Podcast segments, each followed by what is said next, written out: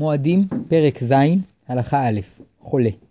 כיוון שברוב המקרים דין חולה ש... בשבת שווה לדין חולה ביום טוב, נחזור בקיצור על דיני חולה בשבת, ומתוך כך נבאר את הדינים המיוחדים ליום טוב.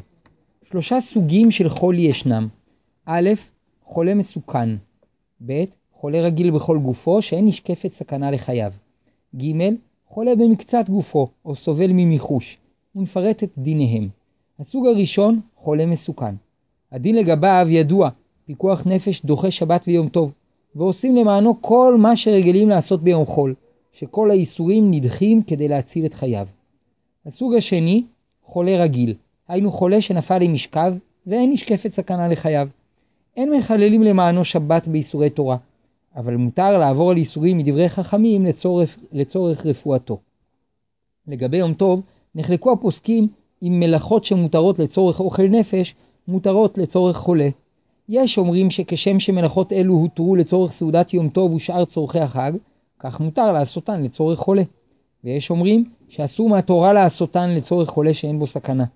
מפני שכל המלאכות שהותרו ביום טוב הותרו לצורך השווה לכל נפש בלבד, וצורכי חולה אינם שווים לכל נפש. למעשה, כיוון שמדובר במחלוקת הנוגעת לאיסור תורה, הלכה כדברי המחמירים, וכל המלאכות שאסורות מהתורה בשבת, אסור לעשותן לצורך חולה ביום טוב. לפיכך, אסור לבשל תרופה לחולה, וכן אסור להביא אש כדי לחתם מאחת מחיידקים, וכן אסור לתת זריקה או עירוי לווריד, הואיל ובעת נתינתם יוצא דם, והדבר אסור משום מלאכת שוחט, חובל. אבל דברים שאסורים מדברי חכמים, מותר לעשות למען חולה שאין בו סכנה. מועדים, פרק ז', הלכה ב' חולה במקצת גופו.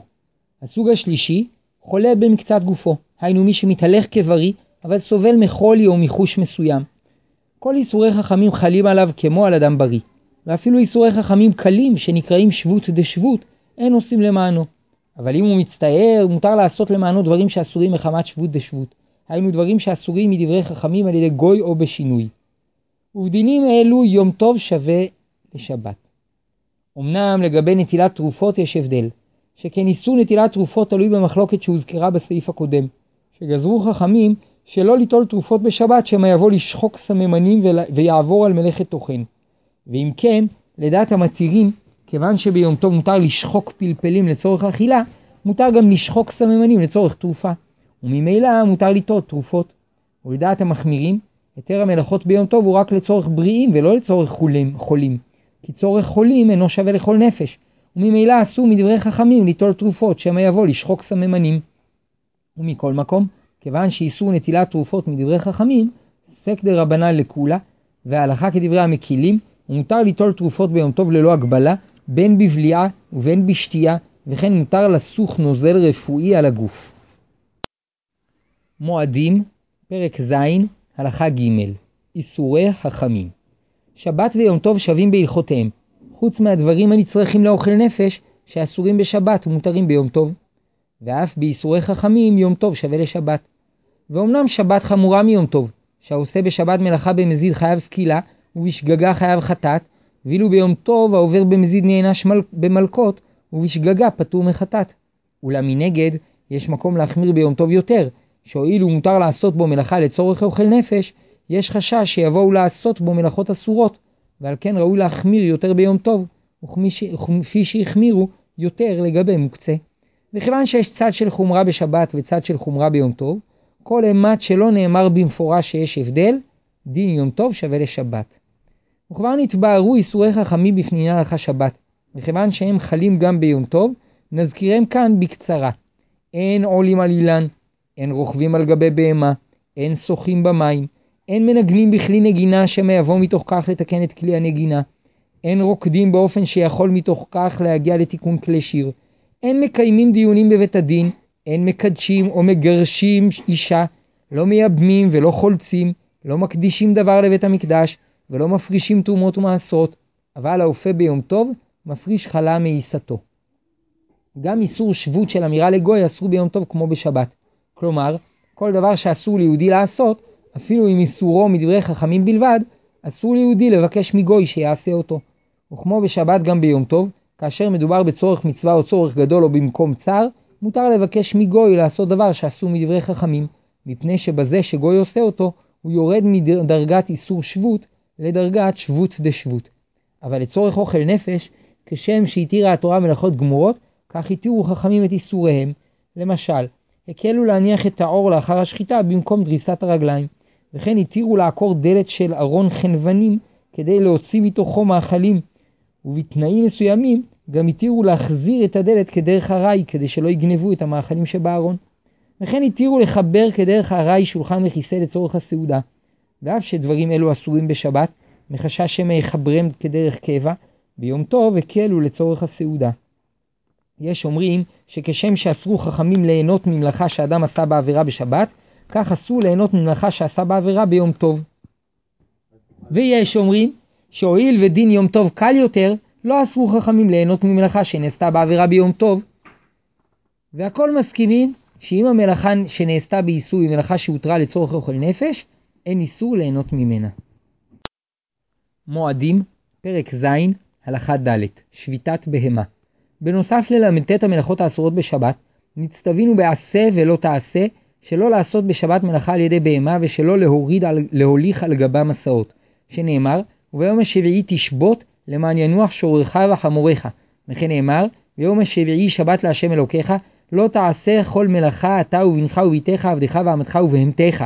ואף אסור ליהודי להשאיל או להשכיר את בהמתו לגוי בלא שיתחייב שתשבות בשבת. אולם לגבי יום טוב נחלקו הפוסקים.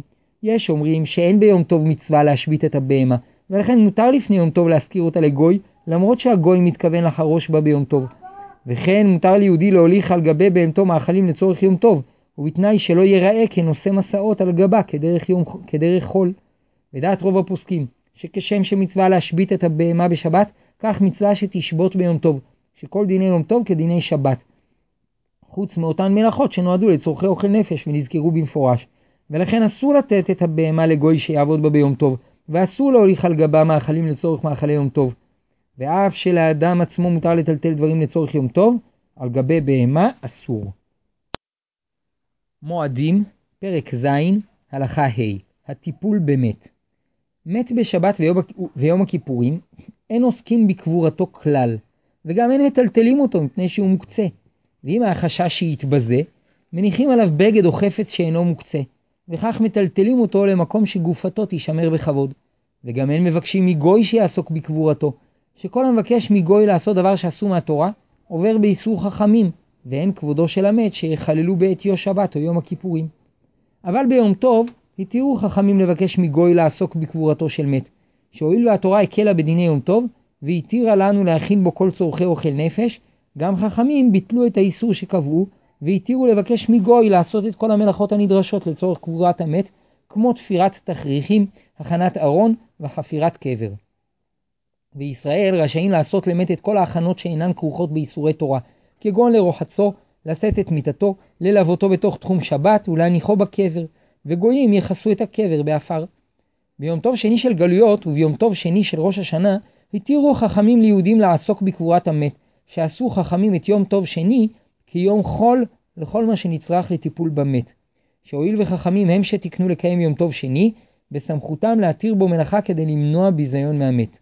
לפיכך, מותר לישראל לתפור תכריכים למת, לחפור לו קבר, ואף לקצוץ הדסים כדי להניח על מיטתו, במקום שנוהגים לעשות כן לכבודו.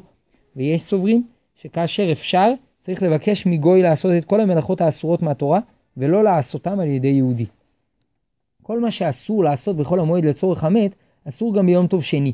לפיכך אסור לעשות עבורו בפרהסיה מלאכות שהרועים לא ידעו שהן נעשות עבור המת, כגון חציבת אבנים לקבר וכריתת עצים לעשות מהם ארון.